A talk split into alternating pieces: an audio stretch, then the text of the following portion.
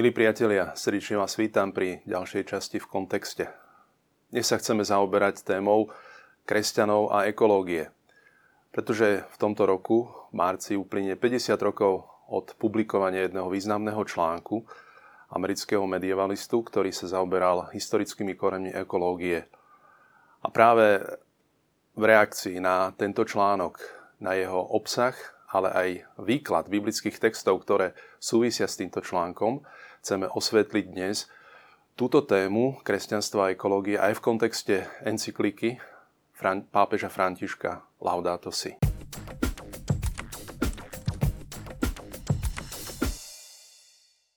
Významný americký mediavalista, teda historik, ktorý sa zaoberal štúdiom stredoveku, pred 50 rokmi uverejnil článok o historických koreňoch ekologickej krízy.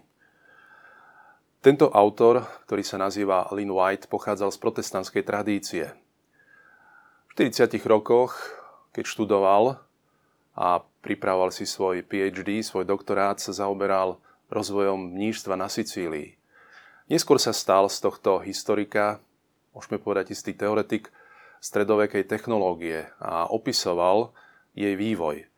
Veľmi známy bol tento autor aj vo svojej publikácii jednou tézou o strmení, ktorý napomohol v stredoveku rozvoju rytierstva. Táto jeho zjednodušená téza, že práve zavedenie strmeniu do sediel rytierov napomohlo rozvoju feudálneho systému, bola značne kritizovaná, pretože bola istým zjednodušením. Čo však zaujímavé, tento Lin White postupoval ďalej a v 60. rokoch ktoré v Spojených štátoch začínajú byť takým citlivením na ekologickú krízu a znečistenie nášho životného prostredia, prichádza postupne k publikovaniu tohto jeho významného článku o historických koreňoch ekologickej krízy. Tento jeho článok je v podstate reakciou na kresťanstvo, pretože hovorí v ňom hlavnú tézu a prináša v ňom hlavnú tézu o tom, že práve kresťanstvo, jeho Biblia a jej výklad sú dôležitým faktorom vzniku ekologickej krízy. Poďme sa teraz pozrieť teda postupne na článok tohto autora, aby sme si približili jeho obsah a mohli potom diferencovane reagovať na jeho tézy. Článok The Historical Roots of Our Ecologic Crisis vyšiel v vedeckom periodiku Science v marci konkrétne 10. marca 1967. Teda je to už 50 rokov, čo tento článok sa stal istým manifestom pre istú skupinu ekológov, ktorí v pohľade na kresťanstvo zaumajú dosť taký disprezatívny postoj, teda odsudzujúci postoj kresťanstva, ktoré je vraj zodpovedné za ekologickú krízu. Aby sme nehovorili len tak všeobecne, poďme sa pozrieť na jednotlivé tézy tohto článku a na jeho obsah, aspoň stručným spôsobom. Prvá časť, ktorá je po úvode, v ktorom autor rieši vplyv istých kultúr na životné prostredie, prechádza posúdeniu západných tradícií, technológie a vedy. Autor hovorí, že približne od roku 1850 možno konštatovať, že veda a technika idú pospolu a vytvárajú istý vedecko-technický pokrok a majú vplyv na postoj človeka k životnému prostrediu. Teda toto snúbenie sa vedy a techniky je základom istého takého technokratického pohľadu na tento náš svet. V druhej časti prejde autor e, k stredovekému pohľadu na človeka a prírodu. Zaoberá sa prehľadom kultúr, ktoré e, reflektujú vzťah človeka k prírode a približuje najmä helénskú kultúru, potom neskôr islamskú a nakoniec sa zaoberá kresťanskou hovorí o rozdieloch východnej a západnej tradície v kresťanstve. Čo je však dôležité v tejto druhej časti svojho článku, priniesie základnú tézu o tom, že práve biblické texty z Genesis 1 a potom e, biblické texty z druhej správy o stvorení sveta z Genesis 2.3 a ich výklad sú primárnym faktorom za vznik ekologickej krízy. Zdá sa už na prvé počutie, že je to dosť veľké zjednodušenie. Neskôr však autor ponúkne v závere, čo je na jeho česť, aspoň šťastí, možnú alternatívu, keď hovorí o alternatívnom kresťanskom pohľade na stvorenie. A sústredí sa na postavu svätého Františka, na jeho čnosť pokory, ktorý v postoji na životné prostredie zaujal veľmi príkladný postoj, ktorý je hodný následovania. Autor však vníma postoj svätého Františka vo svetle stredovekého tzv. panpsychizmu, teda že všetko v tomto svete malo dušu a do istej miery zanedbáva ten pohľad, ktorý však v spisoch, respektíve v textoch o svetom Františkovi máme, kde sa zanedbáva skôr jeho vzťah človeka k Bohu.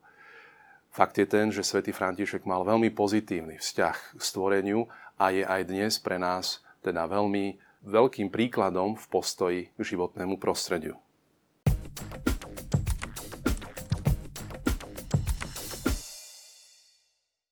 Je dôležité vnímať, že článok, ktorý Lynn White publikoval e, v periodiku Science, e, vychádza v čase, kedy v druhej polovice 60. rokoch sa v Spojených štátoch e, citlivé postoj ľudí k životnému prostrediu, čo je pozitívum. V týchto 60. rokoch vyšli veľmi dôležité články, respektíve sú tu isté impulzy, ktoré pomohli ku vzniku istých skupín, ktoré sa začali veľmi aktívne o životné prostredie zaujímať. Jedna špecialistka na morskú biológiu, Rachel Carsonová, na pokračovanie v roku 1962 vydávala e, svoj naliehavý manifest Silent Spring, teda Tichá jar, kde chcela táto autorka e, poukázať na znečistenie životného prostredia a na nutnú ochranu práve tohto sveta okolo nás. V roku 1969 vznikla neskôr iniciatíva Priateľov Zeme, združujúca ekologické organizácie celého sveta a v roku 1971 z tohto hnutia vzniklo Greenpeace. Hovorím to preto, aby sme dali do kontextu aj teda e, publikovanie samotného článku Lina Whitea, na ktorý sa teraz chceme pozrieť práve e, cez tie e, kritizované state, ktoré Lin White pokladá za zdroj ekologickej krízy, respektíve výklad týchto statí a prejdeme si postupne jednotlivé časti textov, ktoré nájdeme v Genesis 1 v prvej správe o stvorení sveta a neskôr v Genesis 2.3. Keď sa pozrieme na kľúčové texty, ktoré aj pre Lina Whitea zohrávali istú úlohu v tejto diskusii o ekologickej krízi, tak musíme v rámci mm, kapitoly Genesis 1, e, ktorá konkrétne vo veršoch 1.1 až 2.3 nám podáva správu o stvorení sveta cez istú hymnickú prózu, kde centrom celej scény je Boh, ktorý postupne tvorí v šiestich dňoch svet a na siedmi dní odpočíva a pozýva človeka do tohto pokoja.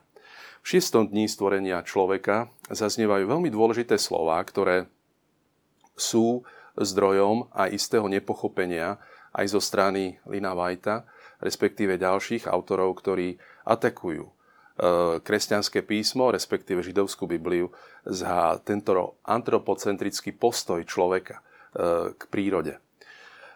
Nájdeme tu verše 1.26 až 28, kde sa spomínajú veľmi dôležité slovesa, ktoré si chceme vysvetliť.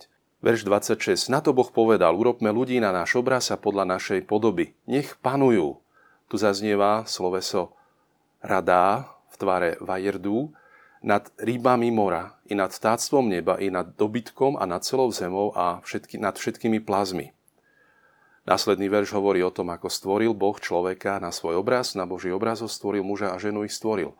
Teda svoj plán, ktorý má, naplnil a prichádza požehnanie v tom ďalšom kroku, keď Boh ich požehnal a povedal im, ploďte a množte sa a naplňte zem.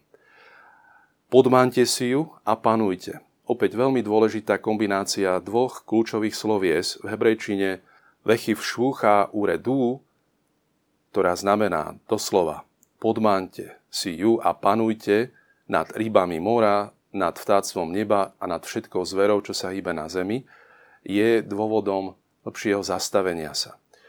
Je fakt, pravda, že hebrejská Biblia využíva viackrát sloveso radá, ktoré je dvakrát použité v tejto pasáži a je to typické kráľovské sloveso. Jeho výklad panovať, respektíve vládnuť, sa odráža vo viacerých textoch. Zároveň ten správny postoj kráľa v jeho vláde je e, postoj starostlivého kráľa, ktorý sa zohľadňuje práve aj v tejto pasáži Biblie, kde mimochodom človek na Boží obraz je istá demokratizácia ideje, že král, ktorý bol v prvom rade pre, reprezentantom Boha, je takýmto spôsobom e, zastúpený každým jedným človekom. V, vo svete, v ktorom teda sa ľudia nachádzajú a sú povolaní spravovať tento svet, majú teda predstavovať akoby tú správnu vládu kráľa. A teda sloveso pánovať musíme chápať v jeho pozitívnej e, verzii a význame. Zároveň je tu ďalšie sloveso, kavaš, ktoré sa nachádza vo verši 28 v príkaze podmante si ju. Toto sloveso je intenzívnejšie, je silnejšie a niekedy skutočne nadobúda až zmysel a význam slovesa znásilniť. Ale ani v tomto prípade toto sloveso podmaniť e, neznamená negatívny postoj človeka nad zemou, ktorú si má podmaniť. Tieto dve slovesa, rada a kavaš, ktoré súvisia s postojom a postavou a vládou kráľa, sa aj v prípade ľudského výkonu vlády stávajú skutočne tým, čo Boh mieni pre človeka ako požehnanie ako niečo pozitívne a čo odkazuje na správcovstvo nad týmto svetom. Táto starostlivosť, ktorá je teda zahrnutá v tomto požehnaní, určite nemôže byť chápaná ako nejaká dominancia bez e, starostlivého pohľadu na tento svet.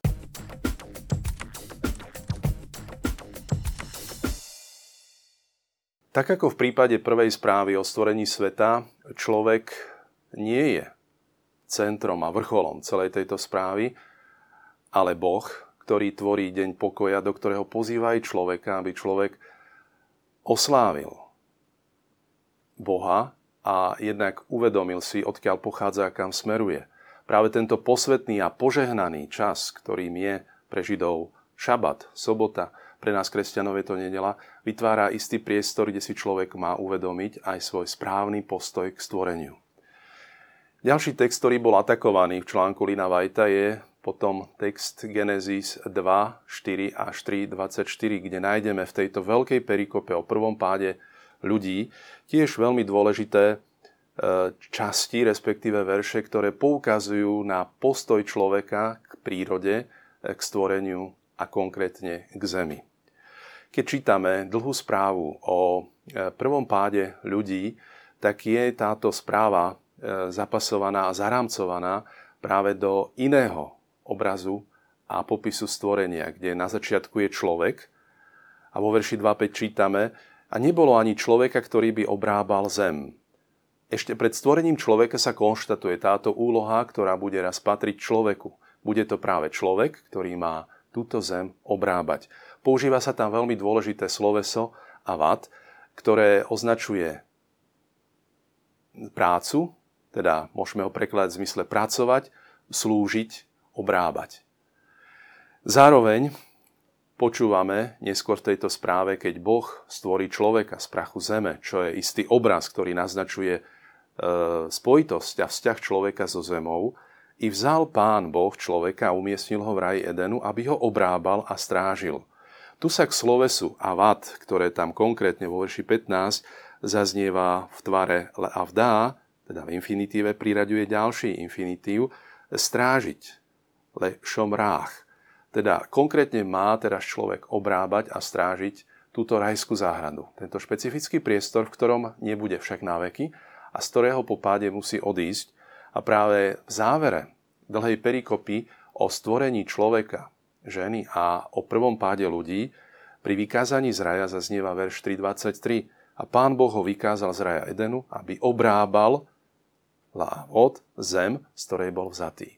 Takže človek sa dostáva do toho priestoru, odkiaľ bol vyňatý, po páde v rajskej záhrade sa vracia na túto zem, aby v, tej, v tom priestore, v ktorom sa nachádza, túto zem obrábal a používal na prospech seba, ale aj celého stvorenia. Čo je veľmi zaujímavé uvedomiť si pri tejto správe, táto správa Genesis 2.3 je o mnoho viac hierarchizovaná.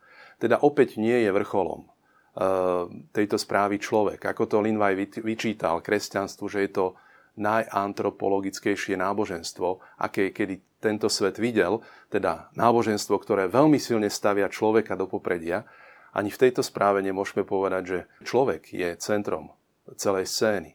Je to Boh, ktorý v pozadí všetko riadi a ktorý pozýva človeka do priestoru s ním a ktorý ho z priestoru s ním po páde, keď jedol zo stromu poznania dobrá a zla, vykazuje. A teda Boh je nad človekom, človek, Adam, je nad ženou, pretože človek dáva mena zvieratám, ale dáva aj meno svojej žene Eva. A teda vidíme aj isté zadelenie týchto úloh človeku, že práve e, celý princíp správania tohto sveta pochádza od Boha.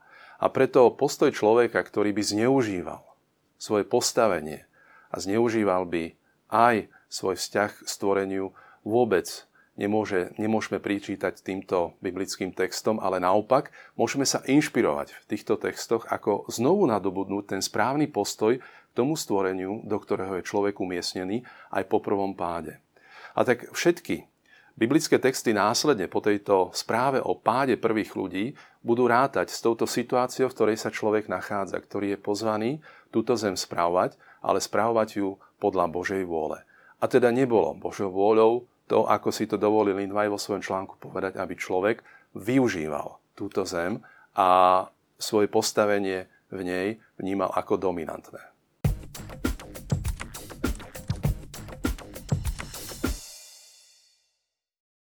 Priatelia, videli sme, že práve tieto dve správy o stvorení sveta v Genesis 1, respektíve potom vo veľkom bloku Genesis 2.3, e, nám udávajú taký normatívny postoj človeka k celému stvoreniu. Čo je veľmi zásadné pre nás kresťanov, pretože tieto texty sú istým štandardom aj úpravy našich vzťahov k stvoreniu. Fakt je ten, že vzťah človeka k stvoreniu tu nie je primárny, rieši sa tu vzťah človeka s Bohom – E, vzťah medzi samotnými ľuďmi, ale aj tento vzťah človeka k stvoreniu nie je zanedbateľný. Je veľmi dôležité potom zvažovať samozrejme v celom Svetom písme, kde príroda je ako kniha stvorenia, ktorá poukazuje na veľkosť stvoriteľa a samotná príroda je častokrát pozvaná chváliť Boha. A v tejto línii chváli Boha prichádza veľmi dôležitý počin e, pápeža Františka, ktorý v roku 2015 pripravil svoju druhú encykliku, inšpirovaný práve veľkolepou piesňou a chválou od svätého Františka Laudato si v preklade Buď pochválený. Táto encyklika sa inšpiruje na básni, respektíve na tejto chvále. Je to modlitba, ktorú nám zanechal svätý František ktorá je zachytená e, v istom dialekte, ktorý používal aj svätý František, e, ktorý zomiera v roku 1226 a teda je to typická postava vrcholného stredoveku a práve jeho vzťah k prírode v tejto básni, v tejto jeho chválovej modlitbe, v tomto chválospeve, môžeme povedať, je veľmi príkladný. A práve na ňom sa inšpiruje aj pápež František, ktorý si berie meno tohto veľkého svetca stredoveku. Keď čítame túto, tento chválospev, tak nachádzame viackrát výzvu ku chvále, kde jednak eh, hneď v úvode je výzva najvyšší, všemohúci, dobrý pane, tebe patria chvály, sláva i česť a každé dobrodenie. Len tebe patria najvyšší a nejaký človek nie je hoden vysloviť tvoje meno. A potom svätý František vo 8 výzvach Laudato si, mi signore, teda buď pochválený môj pane, prejde ku chválam jednotlivých stvorení. Chváli pána brata slnko, chváli sestru lunu, chváli brata vietor, chváli sestru vodu, chváli brata oheň a chváli aj matku, zem. A nakoniec v tých posledných dvoch chválach prejde dokonca aj ku chvále smrti. Zdá sa, že práve tento dodatok v tých posledných dvoch chválach bol napísaný v tej, tomto chválospeve pred Františkovou smrťou. Takže táto nesmierna chvála, ktorá je vyjadrená Bohu, je podnetom k tomu, že pápež František sa zaoberá ekológiou, zaoberá sa našim vzťahom k životnému prostrediu. Za čo bol aj kritizovaný, ale keďže niektorí kresťania kritizujú tohto, Františ, tohto pápeža Františka e, za viaceré veci, tak v otázke ekológie on nie je prvý, ktorý si dovoluje túto tému vyťahnuť na svetlo Božie. E, Ján Pavol II, svätý pápež a po ňom aj Benedikt XVI si tiež uvedomovali, že církev si nesmie nechať ukradnúť túto tému. Ono sa to stalo totižto v dejinách, kedy sociálna nespravodlivosť bola riešená skôr skupinami komunistov a socialistov a táto téma bola ukradnutá a potom prišiel aj práve režim komunizmu do mnohých krajín nášho sveta. Církev si uvedomuje, že aj téma postavenia ženy bola riešená skôr neveriacimi ako veriacimi, kde aj postoj Ježiša v evaneliách ku ženám a k slabším skupinám má čo povedať.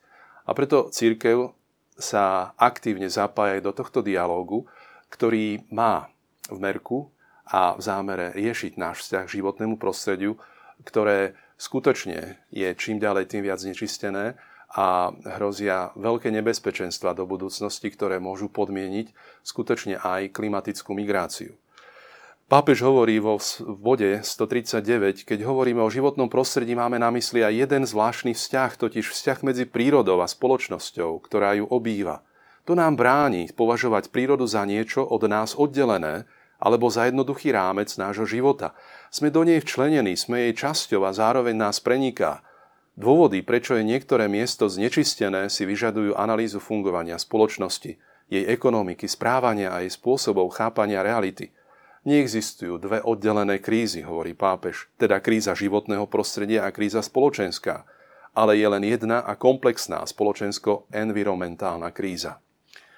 A Pápež František veľmi dobre diagnostikuje v tejto svojej encyklike tie práve príčiny tejto ekologickej krízy. A ponúka ako správnu diagnózu viacero faktorov, ktoré prispeli k tomu, že ako Lynn White tvrdí, po roku 1850 to, toto snúbenie sa vedy a techniky udáva istý trend v našej spoločnosti, prichádza sa k isté mentalite, ktorú on veľmi dobre analizuje cez 5 príčin, ktoré poznačujú aj náš uh, taký neveľmi osobný vzťah životnému prostrediu, ktorý treba vykúpiť a obnoviť. A hovorí o tom, že je to logika technologickej nadvlády, ktorá ničí náš vzťah k životnému prostrediu.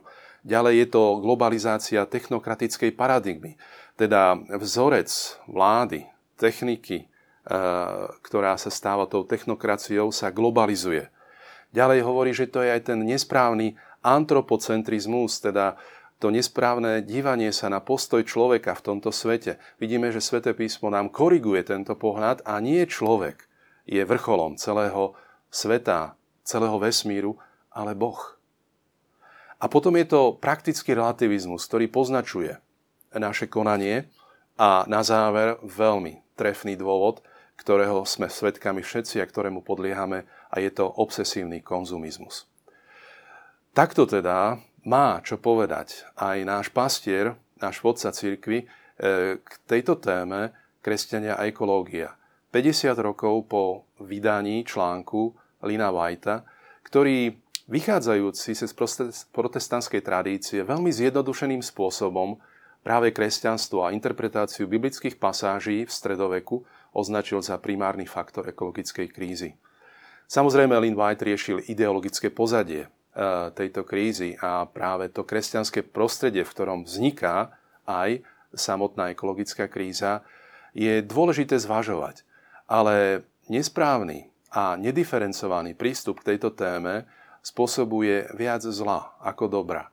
A preto aj v reakcii na článok Lina Whitea už 20 rokov po videní tohto článku bolo publikovaných vyše 200 relevantných kníh a článkov, ktoré reagovali na túto tému, na jeho článku, ale ktorá, ktorý, tento článok aj skutočne e, povzbudil niektorých ekológov k tomu, aby sa dívali na kresťanstvo a jeho výklad Biblie vo vzťahu k stvoreniu s istým podceňujúcim pohľadom.